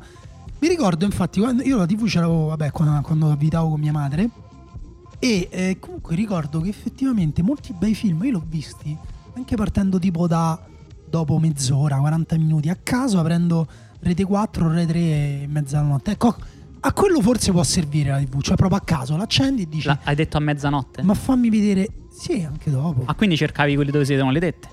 No, non avevo sonno, quindi tu avevi sonno a 17 anni a mezzanotte. No, infatti cercavo quelli dove letto, si vedevano le dette. No, quelli erano. Tu che, che anno sei te, Dani? 87. 87, quindi credo che tu abbia saltato a piedi pari l'esperienza degli 144. Sì. No, Quella nel senso, cui... mi ricordo, però ero troppo piccolo. Allora, la mia generazione si faceva le pippette eh, guardando le pubblicità degli 144, che erano donne eh, vestite partite poco, ogni tanto ci scappava fuori mezza dettina e tu dovevi stare in tensione tutto il tempo aspettando il momento opportuno. Quella pure, pure a quello serviva la TV. Andrea dice... Andrea dice che non vedo più la TV da anni, con la sola eccezione propaganda, programma meraviglioso. Eh, non, non avete nulla da dire su propaganda? Eh, boh, a, me, a, me, piaceva più prima, adesso se, se capita lo guardo. Non sono un fan come lo ero prima. A me devo dire, guarda, ho un'opinione molto peculiare su propaganda. A me propaganda fa cagare, però lui mi sta molto simpatico. Zoro? Si può, sì. Posso avere queste due. Certo. Ehm, una TV dice. Ah no? Fabio, per, ma per il 90% del poco tempo in cui è accesa sono sull'HDMI per Chromecast Sky varie per partite e qualche film la TV Vabbè, però non è, non è che stiamo parlando di TV come oggetto in cui tu metti delle Però, cose eh, Fabio alla fine dice guarda propaganda live inchieste su Rai 3 report Iacona qualche eh, volta piazza pulita. Quindi alla fine ah, la guardi Fabio. Io ho avuto un periodo in cui ero proprio addicted dei salotti politici. Guardavo tipo Omnibus la mattina eh, guarda, 7 io ho avuto una grande litigata con mio padre per questo perché una delle grandi litigate perché loro sono stra in fissa con uh, tutti quanti i programmi politici in cui si parla, in cui c'è questa idea della democrazia che hanno ancora i boomer, in cui tutti devono dire la loro e poi troviamo insieme la verità. Eh, eh, e io non è che i missili di Israele si ritira da sola, eh. e io ho litigato proprio per questo, perché non ce la facevo più e una volta sono andato via, avevo tipo una ventina d'anni. Bravo, bravo. E da quel giorno però ho paura perché quando to- vado, vado, a trovarli, no, magari ceniamo insieme e verso le 8 ci sta 8 e mezzo, loro spengono la televisione quando io arrivo perché hanno paura di, capito, di farmi arrabbiare. Ah, vabbè, giusto, bravi. No, io devo dire, ci sono due tipi di uomini, eh, quelli che tengono sempre la tv accesa su qualsiasi cosa e quelli che hanno solo un tipo di programmi. I due uomini che mi hanno fatto da padre, mio padre guardava solo serie tv tipo NCIS, queste cose qua anche di quelle ce n'è una quantità spropositata e lui li catalogava in base alla protagonista femminile che chiamava per nome dell'attrice, cioè nel senso era, era oltre. E invece l'altro guarda solo sport, ma qualsiasi sport. Cioè tipo se domani il tiro bo- del tappo della bottiglia di birra diventa uno sport e va in tv, lui quello lo guarda. E, um, Cesare dice: Guardo poca TV generalista per lo più più ed Amedeo e documentari sul Duce. ah, ok. E... Giovanni, Giovanni, dice: Ecco, però questo è, è, collegato. Giovanni dice: Mi limito ai programmi trash politico di Mediaset o il TG delle 20 di Mentana, quindi è più o meno la stessa cosa. Dice lui. In generale la accendo non per guardare qualcosa che mi interessa o per informarmi, ma per farmi due risate sulla natura umana e come sottofondo. Quindi... Poi, vivendo, lavoro, vivendo ancora con i miei, devo sorbirmi anche il sacro rito TG regionale più di TG3 delle 14 un appuntamento fisso quasi come una messa per i cattolici. Però Gianni non è che vivi con i tuoi, sei costretto a stare 24 ore su 24 a casa, le due vatti a fare una passeggiata. Oppure Gianni fai come me, ci litighi direttamente, loro a quel punto hanno paura e spengono la televisione Gianni, quando tu hai dei genitori, hai dei giocatori, dei genitori progressisti che ti rispettano e ti spengono la tv quando ti incontrano. E... Io, io mi ricordo che io dormivo in salotto un periodo della mia vita e quel secondo uomo di cui ho parlato, quello che guarda gli sport guardava la TV fino a notte fonda sul divano a fianco a me, facendo, tenendo la TV accesa, anche se lui si addormentava. Cioè io lo sveglio e dicevo, stai dormendo, puoi andare, puoi andare in camera tua per piacere. No, non sto dormendo. E continuava a guardare quello che guardava. Cioè, non tutti hanno dei genitori che li capiscono. Enrico dice che non la guarda mai. L'eccezione che conferma la regola è che una volta a settimana circa guardo Blob per ricordarmi che non perdo nulla. Blob, grandissimo programma. Sì, ma c'è ancora? Sì. Mancini Luigi dice possiedo un apparecchio ma la guardo in casi rarissimi. L'ultimo programma che ricordo di aver seguito assiduamente è Camera Caffè. Inoltre per abitudini lavorative, graphic designer, le partite gratuite della Rai le guardo su Rai Play, Camera Caffè, non so Daniele guardavi Camera Caffè? Sì, sì, sì. Ah, l'altro Daniele. stavo guardando Stava guardando a me, quindi sono io il Daniele in questo caso. Tanto tu io sei, pensavo io che tu non lo guardassi. Io no, l'ho guardato, sì. Sì, sì. Eh, va vuoi, bene. Vuoi, vuoi, che ti dico quello che penso? È inutile. Simone dice ormai TV generalista per me riduce, si riduce a un'oretta di Rai Storia la sera per non andare a dormire senza la dose di Barbero quotidiana. ACDC è praticamente l'unico programma televisivo incapace di deludermi. È il programma di Barbero in cui... Ah, per, ah c'è un programma televisivo, io non so manco che faccia... Su Re Storia tra l'altro l'ha appena scritto, però comunque sì, fa questo programma in cui prendono dei documentari di altri e lui magari fa i commenti all'interno di questi documentari. Comunque io mi distraggo perché sono arrivate mille domande, sto scegliendo, Emanuele, evidentemente la domanda di Emanuele è piaciuta, quindi forse ritiro le critiche alla domanda di Emanuele. Chiedo scusa. Matteo dice: Non vedo televisione generalista da anni. Pochi programmi che seguo li vedo su Replay On Demand, Ulisse, Lundini o Il Giro. Beh, io comunque faccio proprio parte di questa bolla. Io proprio guardo anch'io solo questi programmi. Anzi, il, il giro. Cioè, il problema del giro è che lo devi guardare in diretta, cioè guardarlo in replica. Il giro è una roba. Non devi avere un lavoro per guardare il giro d'Italia. Ah, e questo è vero per molti sport, va detto. Ehm... Volete la mia opinione sul ciclismo? Sì. Uno sport eroico. vero. Ah, giusto. Marco dice a cosa serve comprarsi un apparecchio se è possibile guardare ogni programma sulle piattaforme digitali. Leonardo dice per attrarre la generazione Z la TV generalista dovrebbe somigliare di più a un servizio di streaming. Credo vogliano farlo anche loro. Salvatore... La, la, la famosa Netflix, è Netflix italiana. Esatto, Emanuele dice che guarda solo una pezza di Lundini. Vabbè, e... Vabbè tutti, tu, tu che guardi Emanuele su TV? Io guardo una pezza di Lundini e effettivamente ogni tanto tipo Alberto Angela. Io eh, ogni tanto metto Rai 5 che fanno i documentari sugli animali. Quella cosa me l'ho dimenticato di dirla prima. I documentari sugli animali, tutti, a qualsiasi ora, a qualunque momento, qualsiasi documentario su qualsiasi cosa. Questa credo sia uno però dei sintomi della psicopatia. Cioè, pare che tutti i psicopatici stiano in fissa con gli animali. Cioè, prima di un grande omicidio guardano i documentari. Ma io, tra l'altro, ho anche eh, animali specifici che mi piacciono di più rispetto ah, sì? ad altri. Di guardare tipo i lupi, i documentari sui lupi, i documentari sui cefalopodi in generale, eh, quelle cose là. Perché sei un po' hipster. Io invece sono stato, cioè, sto tuttora in fissa, ma nel senso che. Um, se inizio a guardarlo, e purtroppo adesso sono arrivati anche su Netflix, su queste cose qua, sono i reality. Cioè io tipo il Grande Fratello, la prima stagione del Grande Fratello me la ricordo bene. E secondo me, secondo me Pietro Taricone è uno degli italiani migliori mai esistiti. Oggi sarebbe presidente del Consiglio. Fosse vivo. E io probabilmente, anzi sicuramente lo voterei. Oppure spin doctor di uno dei partiti di maggioranza al governo? No, eh, no, ma lui no, totalmente diverso da quella roba là. Lui era una persona autentica e un po' feroce, quindi però, però secondo me anche buona. Sarebbe stato, non, sarebbe, non sarebbe stato Salviniano. Va bene, io dico, eh, direi che abbiamo risposto abbastanza a questo desiderio di parlare di televisione. Ah, avevo guarda, io. Emanuele, magari puoi farci un'altra domanda prossimamente. Emanuele, te mm, invece mm. come ti masturbavi davanti alla TV da piccolo? Davanti alla TV? No, non davanti alla TV. No, dai, ma stiamo entrando in dettagli troppo privati. Beh, Emanuele, non ci dici mai niente di privato, dici qualcosa di privato.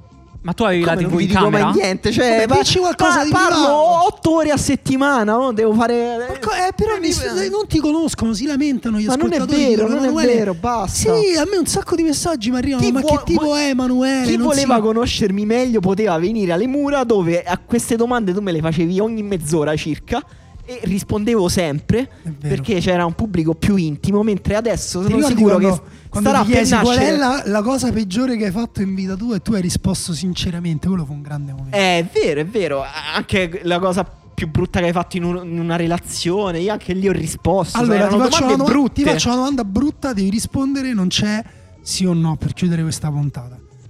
Preferiresti che uh, il conflitto israelo-palestinese venisse risolto da l'estinzione di massa dei palestinesi rimasti nella striscia di Gaza oppure dell'estinzione di massa degli ebrei durante la seconda guerra mondiale, quindi la, l'attuazione del, del, piano finale di Hitler. Devo veramente rispondere a questa domanda? No, no, meglio di no, meglio di no.